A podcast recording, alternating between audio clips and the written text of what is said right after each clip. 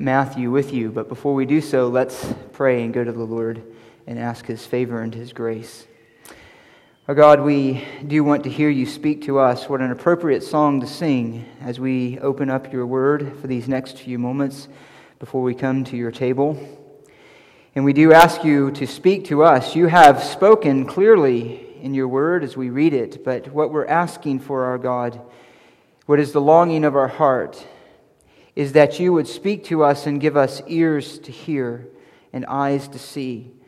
That your truth would not be outside of us, but it would be something that is inside of us. That the love of God would not be something that we simply agree to, but it would be a reality in our hearts and in our lives. That a love for your Son would be the mark of us as your children. We pray that you would use your word this morning to strengthen, produce, and maybe even in some create that love for you. We commit our time to you, and we pray in the matchless name of your Son, Jesus Christ. Amen.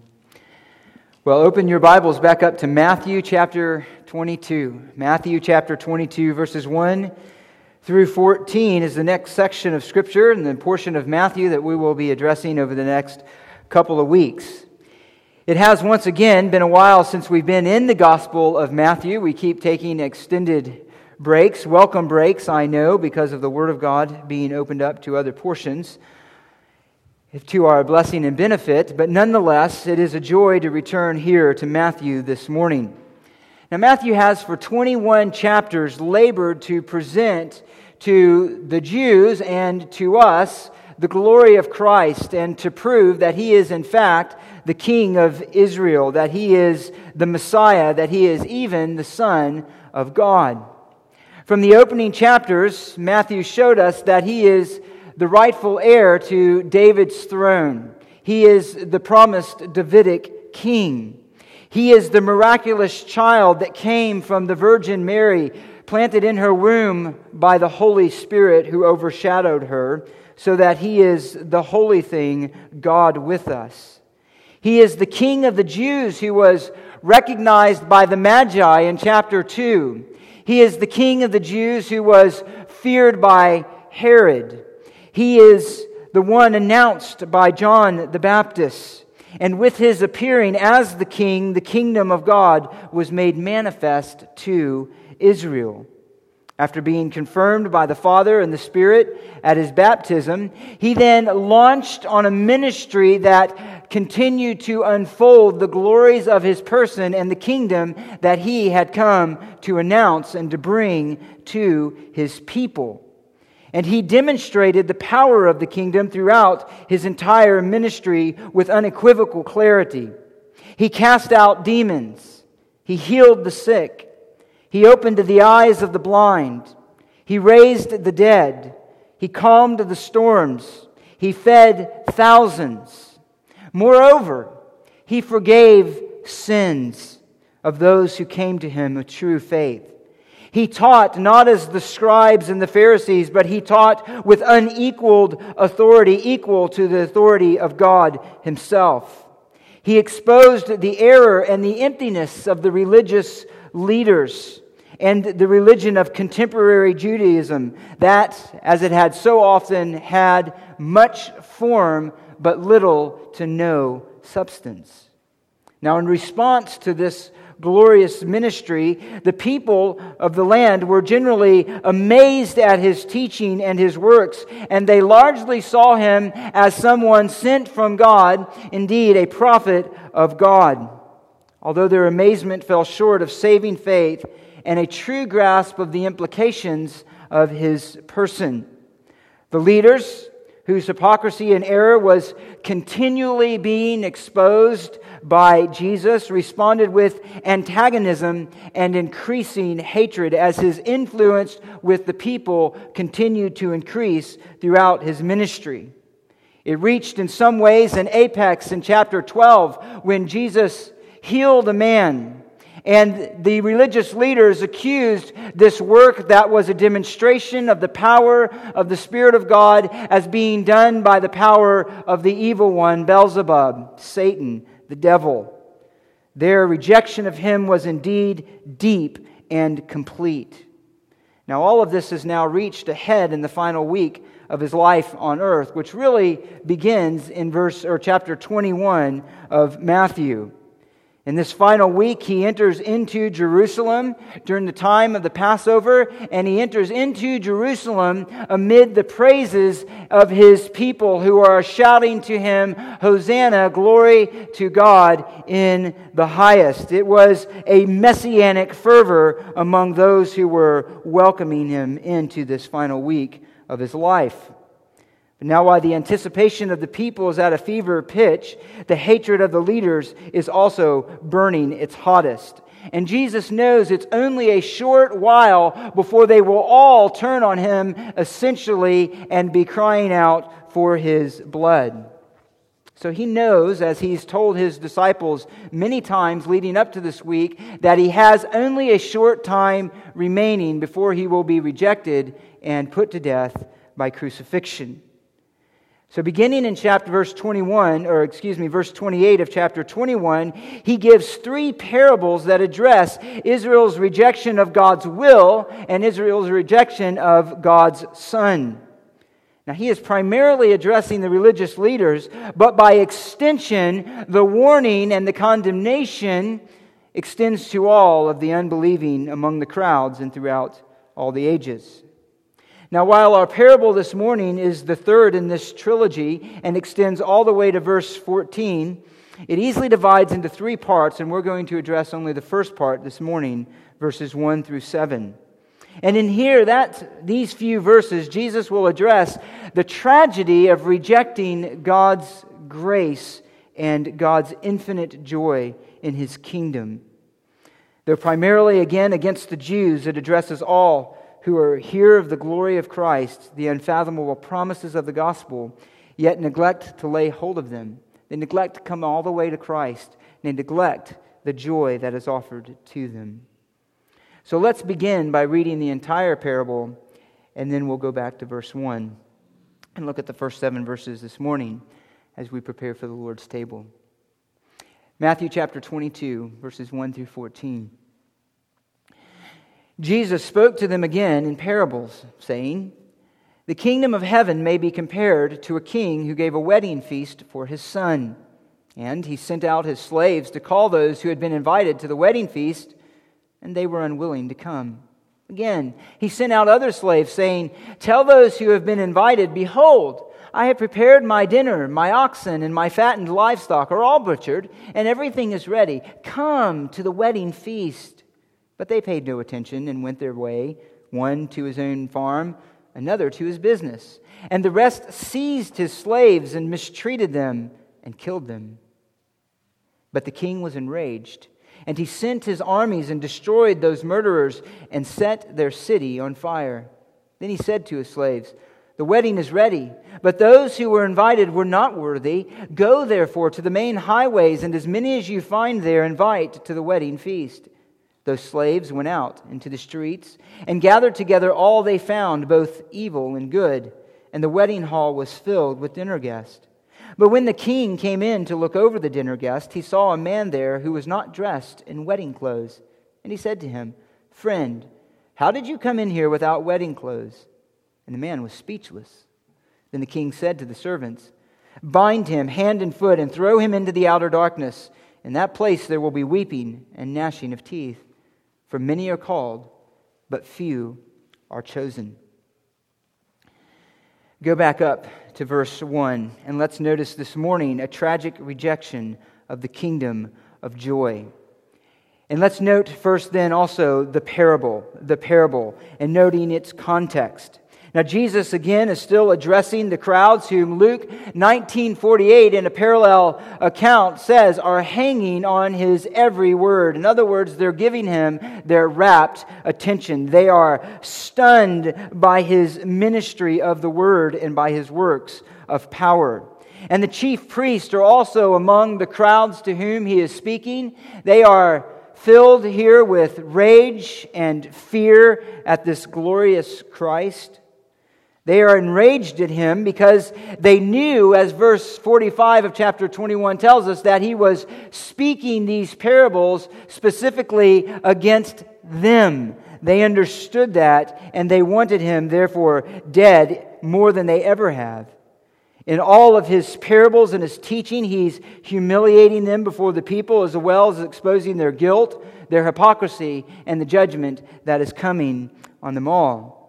They're also afraid of him because they knew that the people held him in such high regard. Therefore, they were not willing at that moment to come and to take him by force, lest they start a riot among the people who would turn also on them. So, in effect, they were cowards. They felt that he was wrong. They considered him a blasphemer, and yet they were unwilling to act on it, but rather chose to go the path of deception lying against him, ultimately condemning him by a false trial. But they were angry and they were afraid. And the fact is, however, that though many of the people were hanging on his words and were astonished at his teaching, according to Mark 11, many of them, like the Pharisees, were also unbelieving. And we must be careful here when we talk about the crowd. Sometimes we talk about this as if they're all the same, as if there's a homogenous sort of thinking among all of the people who followed him. And there weren't. There were various responses among the crowd. Some paid little attention. Some thought of him as a prophet. Some thought he was maybe the Messiah. There were a variety of responses, but all of them, and even the best of them, would ultimately prove to be only surface deep, to be incomplete, to be insufficient for saving faith. That is to say, their response to him, though it seemed to be attendant with sincerity, was really only surface level. They saw something unique in Christ. They realized he was, in some sense, again, a prophet from God. They possibly, and indeed some did, see him as the Messiah and the Son of David. But they fell short of grasping him truly as he was. That is, the Son of God. They did not get that, nor its full implications. And so, while they had amazement and wonder, it was not truly faith in Him. And that, again, will be shown in just a few days at the end of this week. Now, why then is He speaking to pair these parables to them? Well, in chapter 13 of Matthew, verse 10, Jesus said, as he began to give his parables to them, beginning with the parable of the sower, that he spoke to the people in parables essentially to conceal truth from those who do not have spiritual eyes and ears to know what God is saying through them. In other words, to keep from them spiritual truth. So he would give a parable to the crowd, and then afterwards he would go to his disciples and he would explain the parable privately and then also give them other parables. In other words, he revealed to his own and concealed it from the crowds. However, in this case, the explanation of the parable is attendant with the parable itself. In other words, he fully intends these parables to be understood. He's concealing nothing but he's exposing everything, and he's doing so in a way that has strikingly powerful truth in powerful imagery. So he says here in verse 2, as he gives this third parable, that the kingdom of heaven may be compared to a king who gave a wedding feast for his son. Now remember that a parable is a story that sets spiritual truth along events and circumstances and experiences that would be well understood by his hearers. In this case, the kingdom of heaven is like a king then who gave a wedding feast for his son.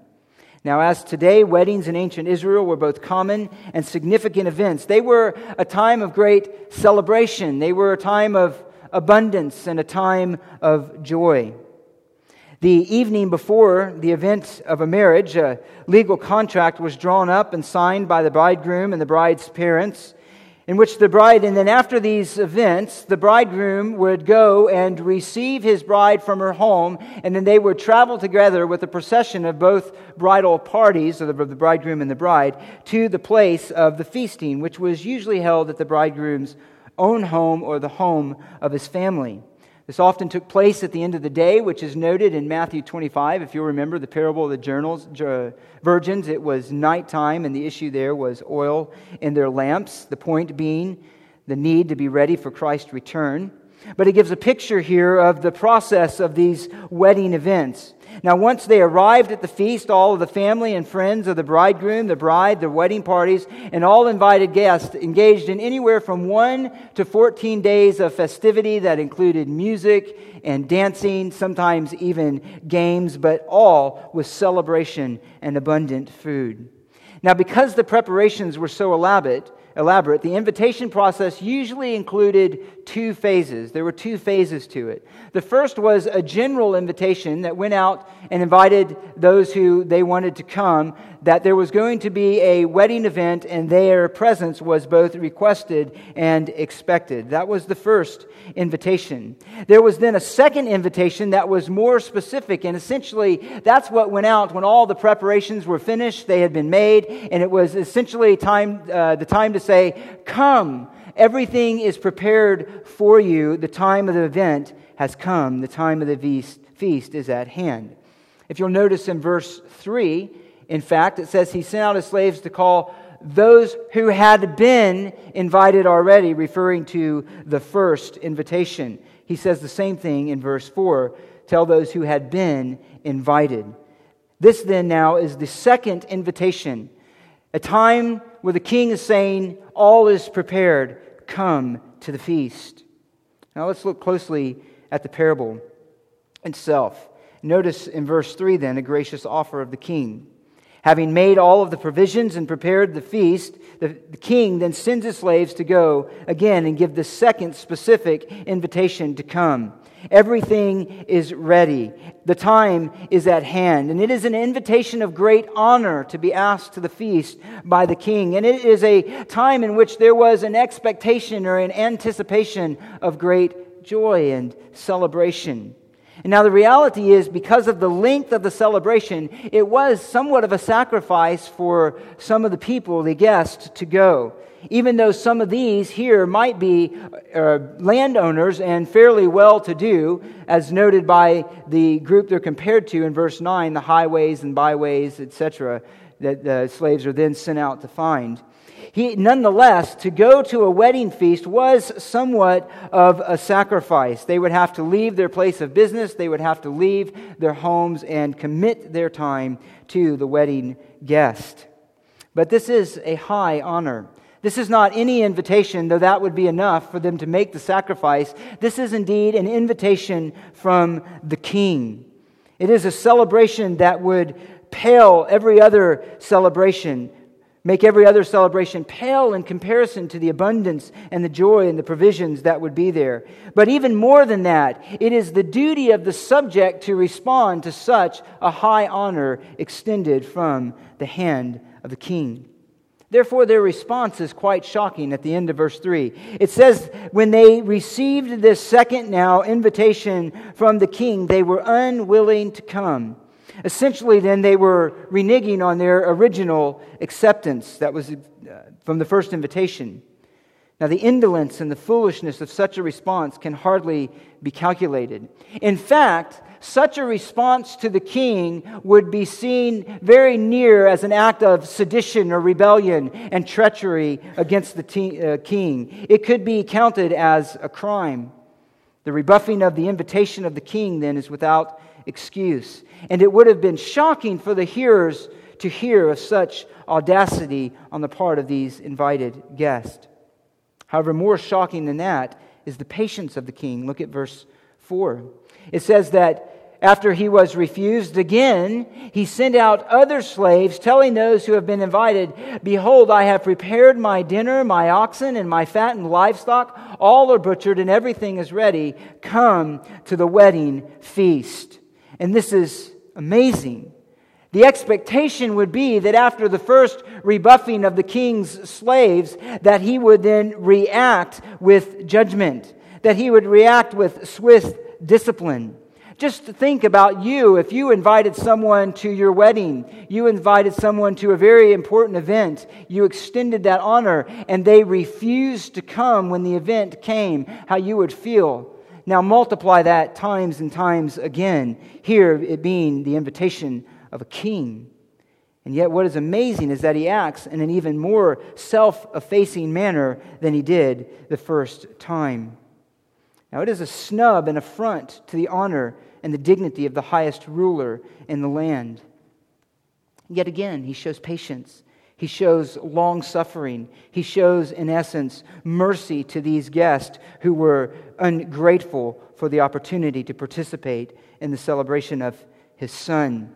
And so he's coercing them. Listen to what he says. He says, Please, in effect, come, I have prepared everything for you. Look, I'm offering to you a great opportunity of feasting and of joy. This is a great privilege. Please come to my feast and do not reject a second time. And this is an incredibly humbling request by the king. And his humility alone should have compelled them to reconsider. The very self effacing attitude of the king should have caused them remorse and should have caused them humiliation and should have caused them to reconsider their decision and go to the wedding feast. And yet, the story becomes only more shocking. Notice, thirdly, the unspeakable apathy and aggression of the invited guest. Verses 5 through 6. But they paid no attention and went their way, one to his own farm, another to his business. And the rest seized his slaves and mistreated them and killed them. Now, this is astounding. This is absolutely astounding. And it runs parallel to the response of the vine growers, you'll remember in verse 35, when the landowner vineyard owner sent his slaves to receive the produce of his vineyard. It says in verse 35 the vine growers took his slaves and they beat one and killed another and stoned a third, and they did the same thing to yet another group. And so they are here acting in the utmost treachery. This is an unspeakably egregious offense. It is a contemptuous insult. It is a high offense against the king. Now, I want you to notice these two responses just briefly. Notice the first one. We could say it is a response of dismissive apathy. He simply says they paid no attention to him or they neglected his appeal and they went their way, one to his own field and the other to his business. In other words, they simply ignored him. They simply disregarded the invitation as unimportant. They were not compelled by the honor of the request. They were not moved by the honor of the king, nor were they driven by the prospect of the great feast and the joy that lay ahead of them. Their daily business and their interests seemed to them to be of greater importance. Now, Jesus, on another occasion, in, recorded in Luke 14, will note similar excuses to not go to a great feast when being invited. He says this, just listen, in verse 18. But they all alike began to make excuses. The first one said to him, I have bought a piece of land and I need to go out and look at it. Please consider me excused. Another one said, I have bought five yoke of oxen and I am going to try them out. Please consider me excused. And another one said, I have married a wife and therefore for that reason I cannot come. All excuses all neglecting the great honor of being invited to a great feast. Now, the term here behind paid attention to has the basic meaning of just that to have no care for, to neglect, to be unconcerned. It speaks essentially of a hard attitude, of a hard attitude, the inner response of the invited guest that produced the fruit of the refusal. Again, there was nothing in them that compelled them to respond, that compelled them to make any sacrifice or any effort to come to the feast. They certainly had no love for their king or affection for his son. And when they heard it, they considered their own interests to be of greater importance. And so they rejected him. They were essentially compelled here by self interest. Their world, their pursuits were their sole concern. So, what does the king do?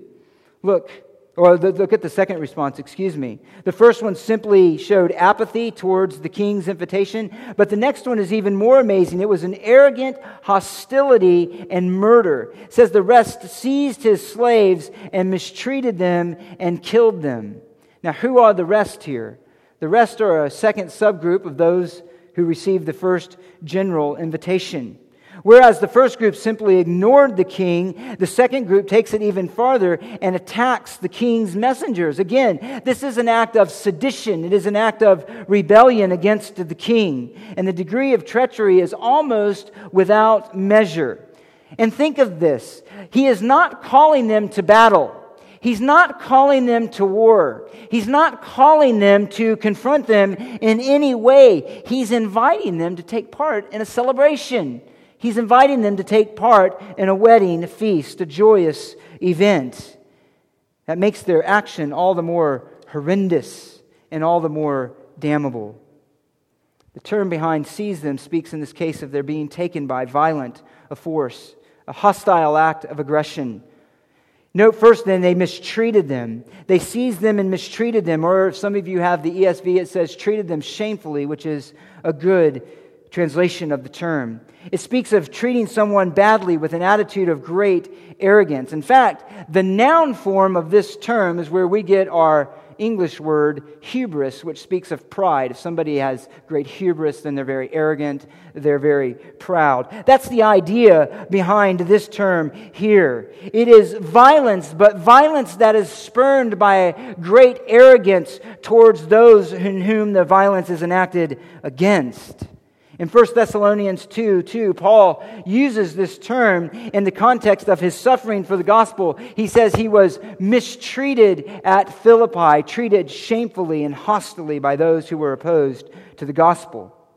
In Luke 18:32, Jesus uses this term and anticipates being mistreated by the religious leaders. However, this term in the case of Jesus also goes far beyond merely false legal proceedings and it speaks against uh, to the attitude to want to cause him shame, to want to cause him hurt, to want to cause him great suffering, the greatest suffering they can.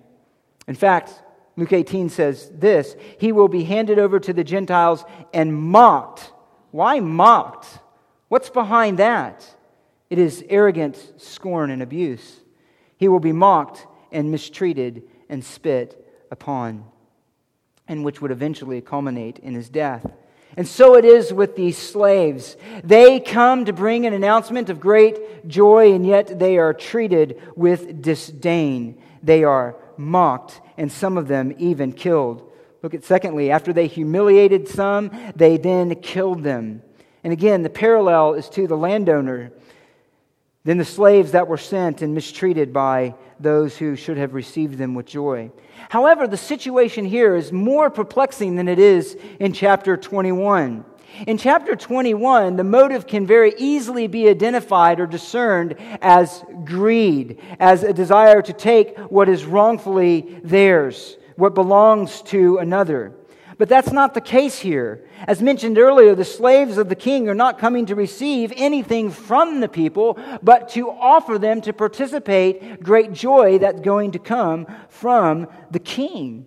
They're turning down a great honor with violence.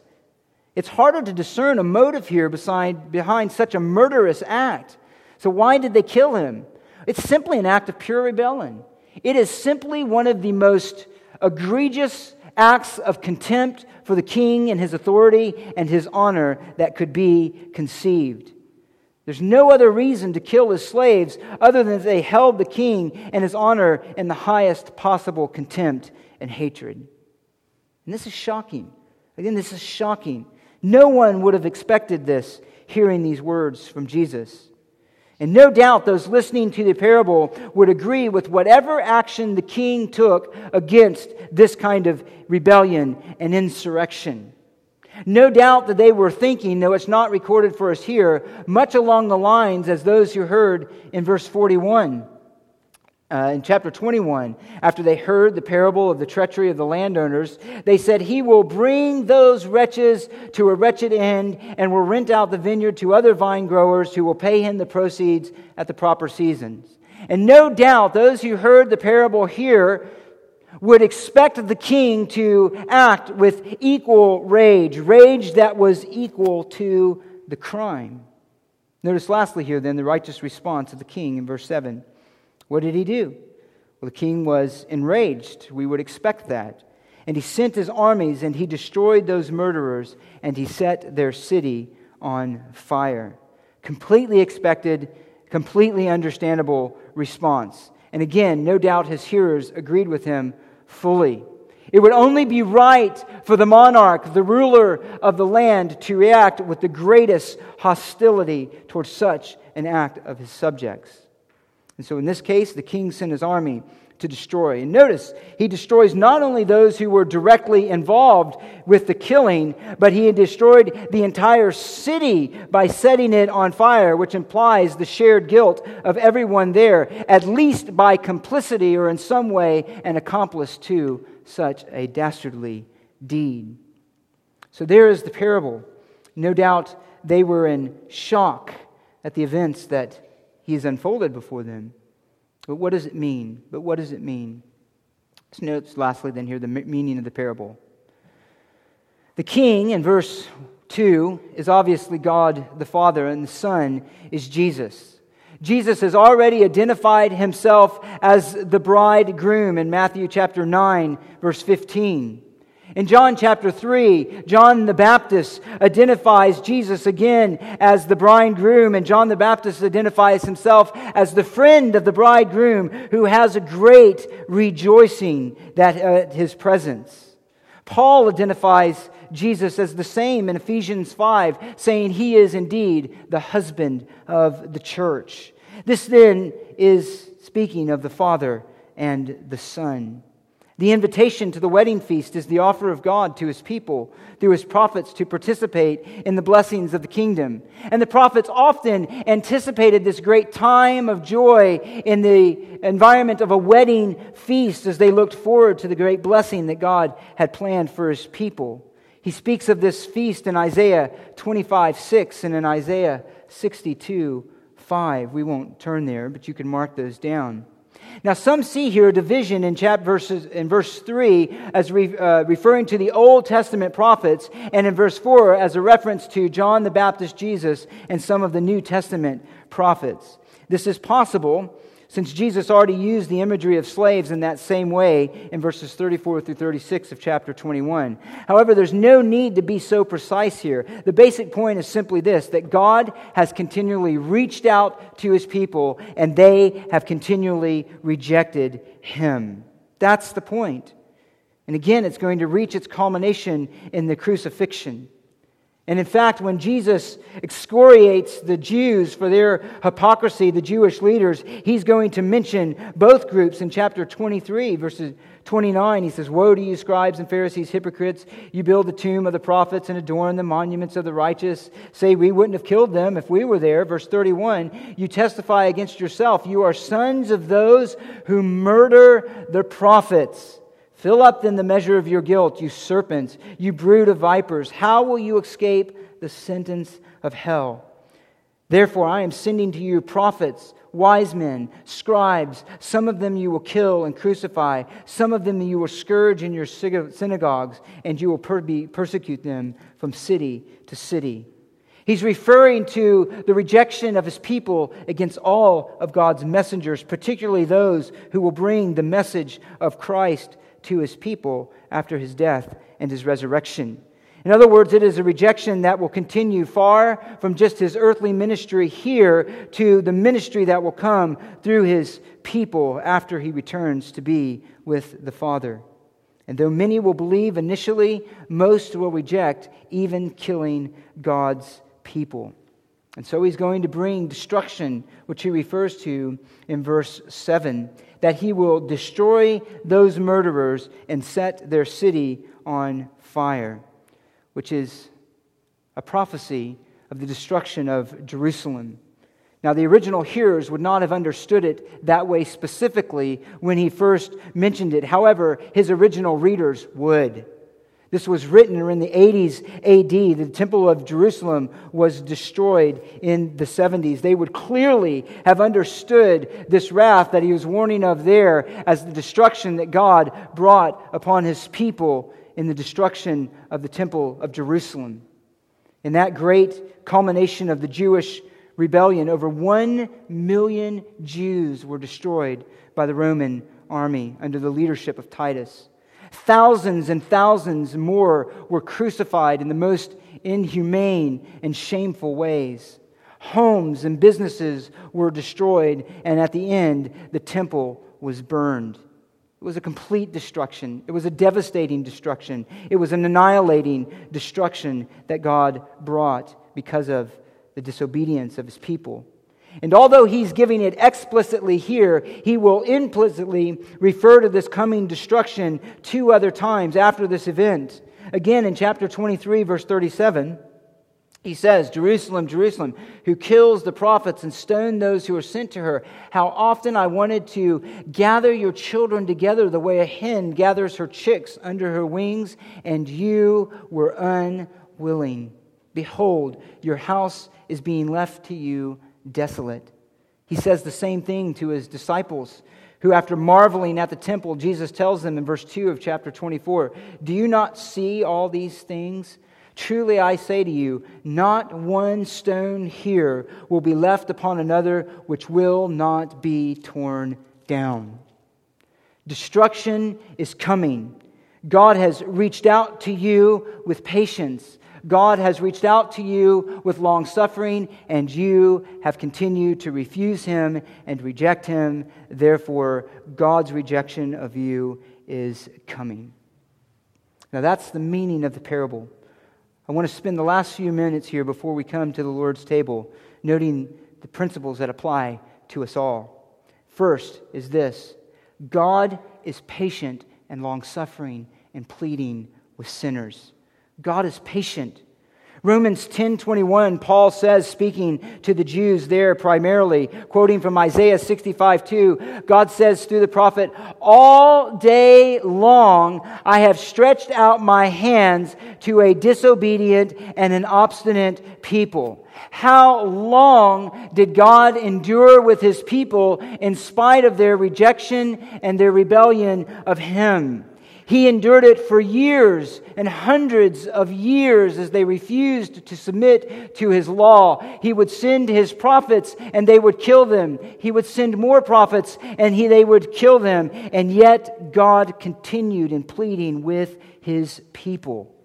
It was only after great and continuous provocation that God finally brought destruction to them after much waiting and much warning. And consider how patient God is to us. There is not a moment that goes by that all of the wicked deeds and the blasphemies and the immorality and the acts of violence are not continually before the eyes of God. There is not a sinful thought in the entire world that is not continually before the eyes of God. There is not a wicked deed in all of the world that is not continually before the eyes of God, and yet He has stayed His judgment. He has not destroyed the world. He is patient. The fact that we exist is a demonstration of the great patience of God, not only with Israel, but with the entire world. He continually is waiting and waiting and patient towards sinners to repent, though they reject and blaspheme his Son. Now, I want to make a few notes about the rejection of Christ that are drawn also from the attitudes of the parable. First is this not all rejection looks the same. Some rejection is violent opposition that God patiently puts up with. Some is silent apathy, as we saw among those in the first group. Or some, it's simply an inward refusal to humble oneself before God. But God sees all unbelief in his Son as hostility against him. Romans 8 7. The mind set on the flesh that does not subject itself to the law of God is at hostility with God. Not all rejection looks the same. Not all rejection is as clear and as easy to be discerned, but all unbelief is rejection of God's Son. Some reject by ignoring, ignoring, some by opposing, but everybody who fails to lay a hold of his grace has rejected him. Listen to the words of J.C. Ryle, written actually in response to this passage. He says this, and I'm going to quote it because it's well said. There are thousands of hearers of the gospel who derive from it no benefit whatever. They listen to it Sunday after Sunday and year after year and do not believe to the saving of the soul.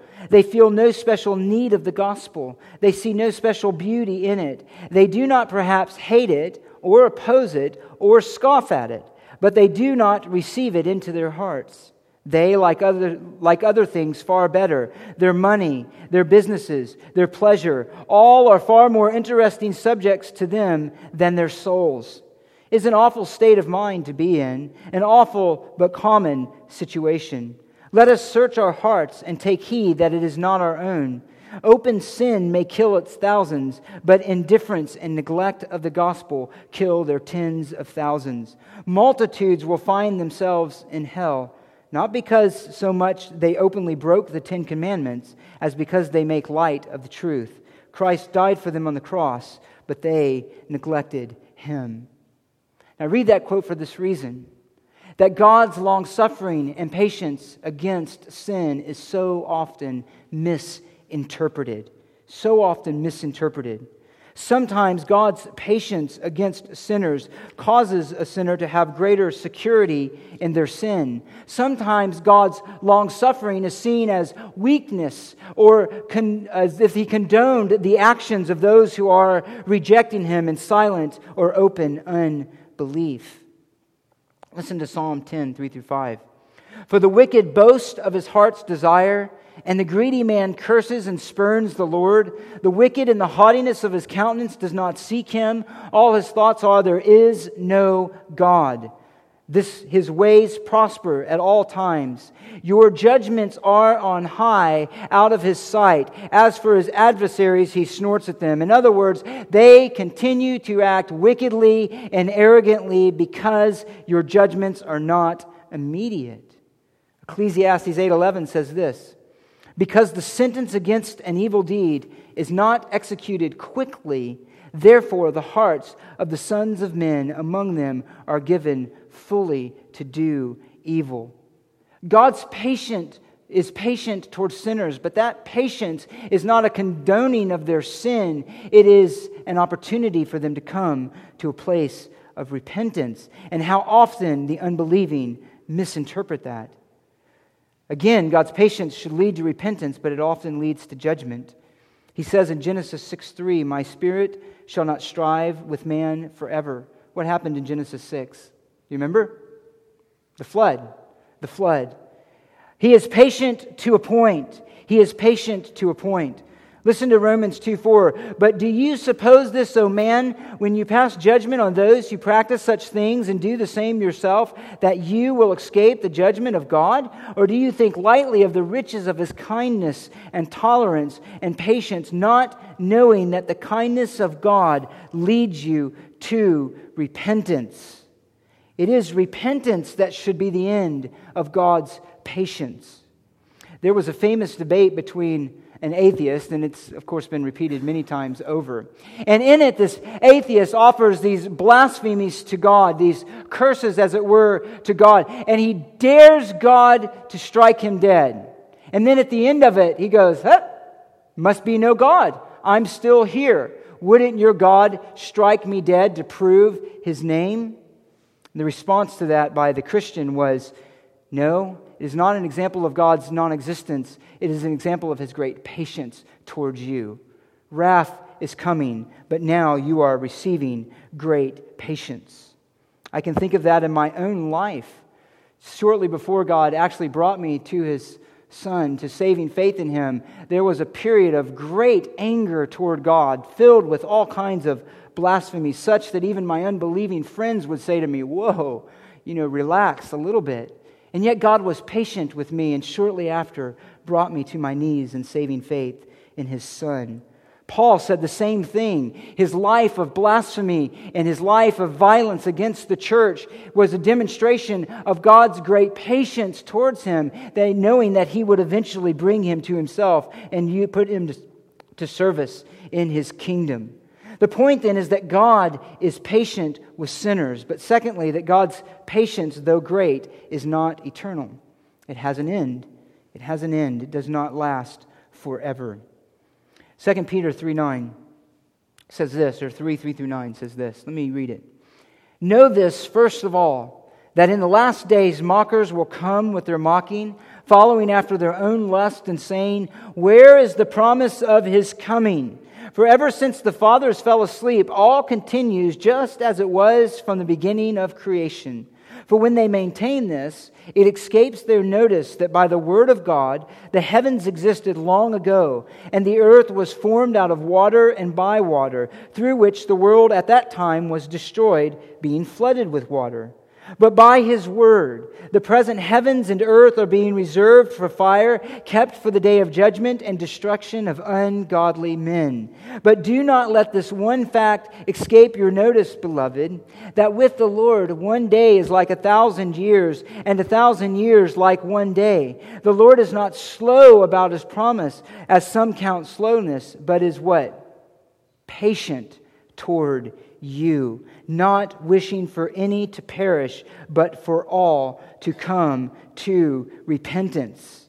How much arrogance and blasphemy and sin is multiplied over and over because God stays his hand of execution on a guilty world and on guilty sinners.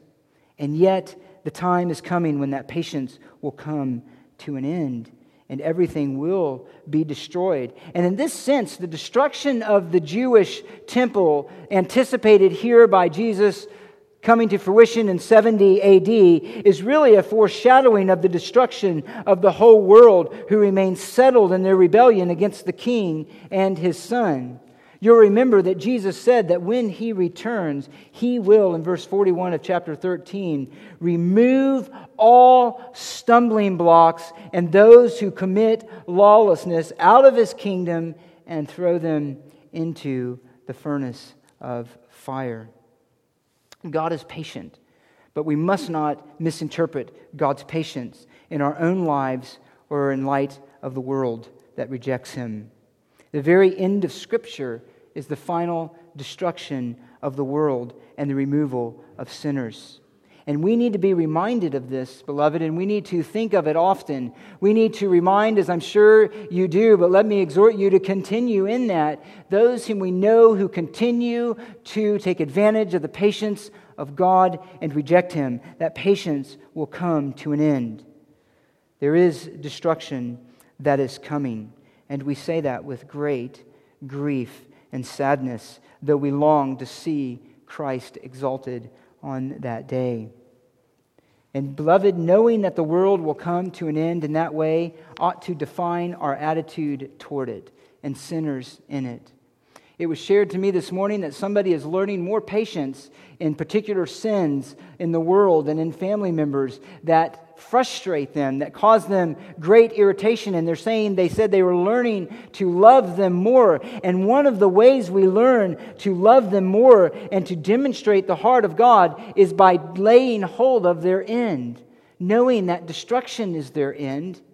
Destruction is what they have to anticipate great suffering if they do not come to Christ. Knowing this, we ought to have compassion on them, and we ought to feel great pity for them, and we ought to suffer long with them in bringing them the gospel of Christ.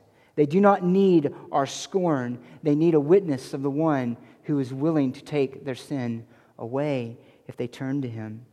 Lastly, and this will be the last thing before we come to the table, something we draw from the Lord's parable here. The full glory of the kingdom celebration and wedding feast will be realized when Christ returns and ultimately at the new heavens and the new earth. That's what we remember in the Lord's table this morning. Ultimately, what is being anticipated here, though it has present application of entering into the joy of salvation, into the joy of the kingdom, into the joy of the presence of the Holy Spirit, though it has present application to having forgiveness of our sin, confidence of being cleansed by his blood, and present fellowship with Christ and the Father and the Spirit, ultimately, what he's anticipating here is his return. His return is recorded for us in, in the context of a wedding feast at Revelation 19. Listen as I, re, I read some of these words. And this is, of course, right before these words are given, the destruction that's going to come upon those who are still in rebellion at the end of this age. He says this he says, Let us rejoice and be glad and give glory to him, for the marriage of the Lamb has come, and his bride has made herself ready.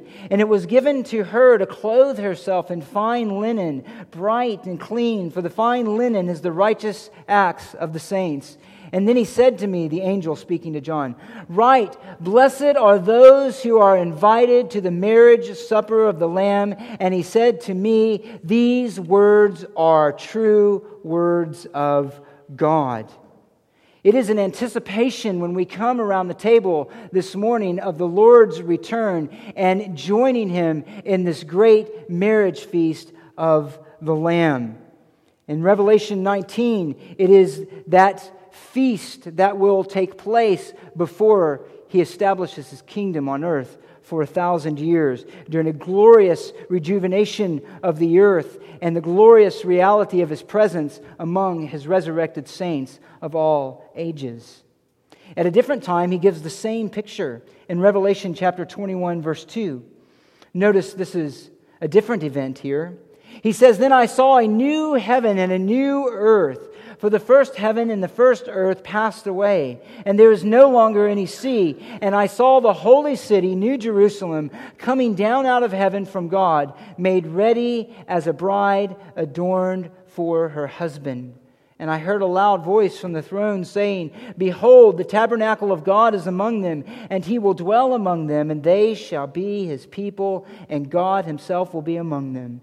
And he will wipe away every tear from their eyes and there will no longer be any death. There will no longer be any mourning or crying or pain. The first things have passed away. It is an anticipation that we have of the great time of being reunited fully with our God on a new heaven and on a new earth.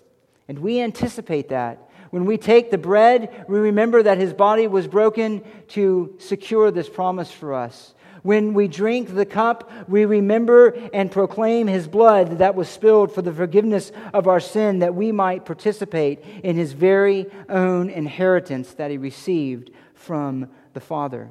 Beloved, this is our end. This is our end.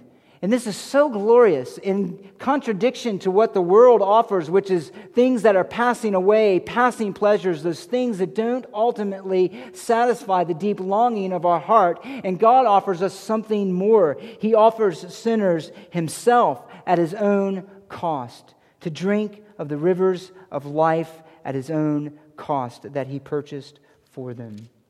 And therefore, everyone, hopefully, here who knows Him, says these words, Revelation 22 17, with the Spirit. The Spirit and the bride say, Come.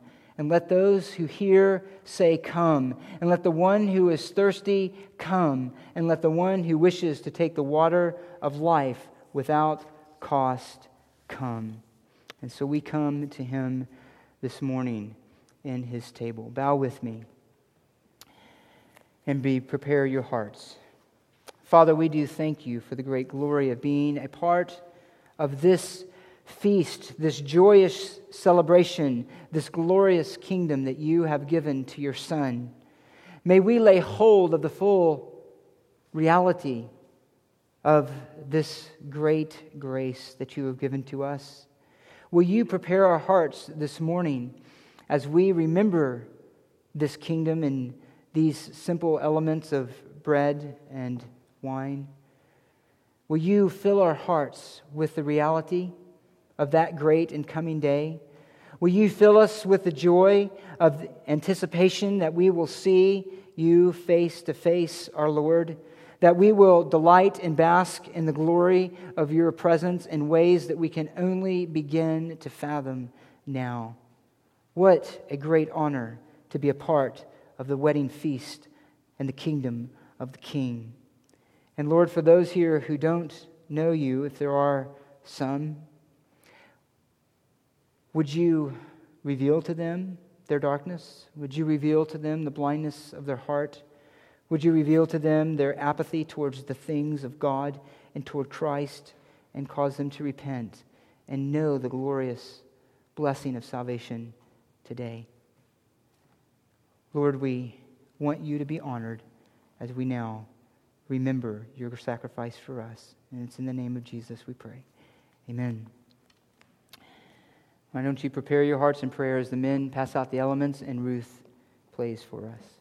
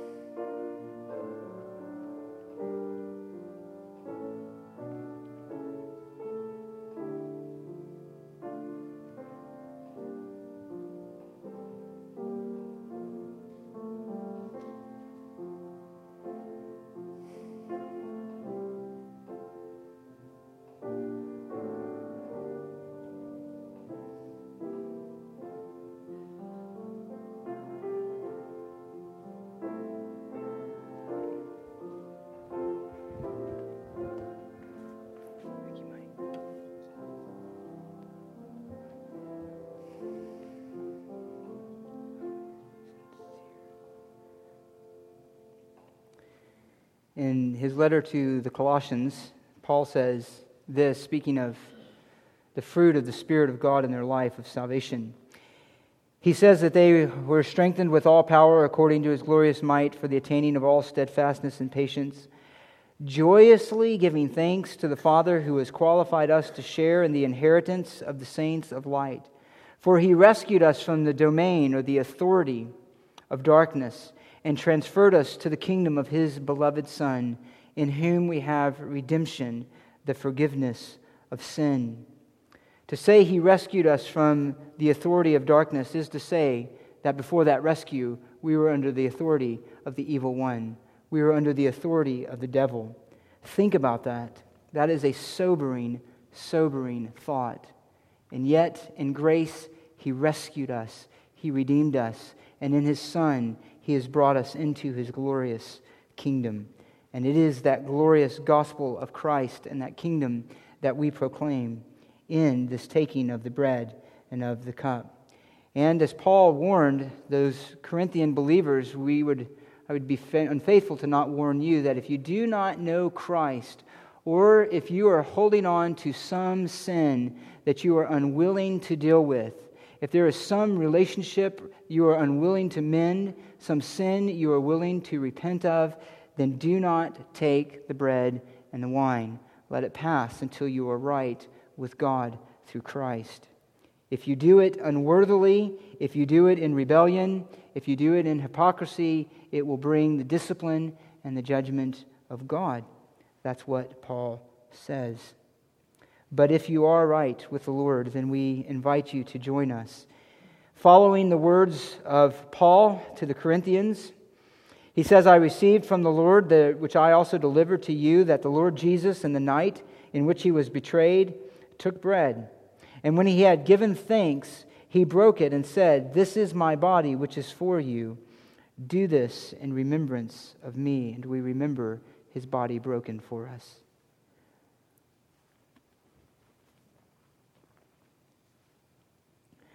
In the same way, he took the cup also after supper, saying, This cup is the new covenant in my blood. This cup, of course, was only a cup of wine then, and is a cup of grape juice for us, but it is a cup that symbolizes his blood that was spilled to purchase for us the blessings of the new covenant, the forgiveness of our sin, union with Christ, the indwelling of the Holy Spirit, the kingdom glories that are all awaiting for us in resurrected bodies on a new heaven and a new earth. All of that is ours through his blood, his death on our behalf.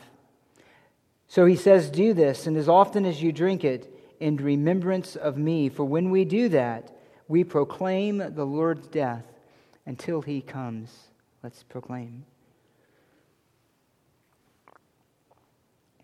And come you will, Lord Jesus, in great power and glory. The glory of your Father and the glory of the holy angels, to establish your glorious kingdom here on earth. We can lose sight of that when we see the arrogance of men so exalted around us, when we see such rebellion and disregard against your truth and against your Son. But your kingdom is real, your kingdom is coming, your kingdom is certain, and you will return, and how we long for that return. And we do say with the Spirit and as the bride, Come, Lord Jesus come. And even more, we say, may we be faithful until that day you do.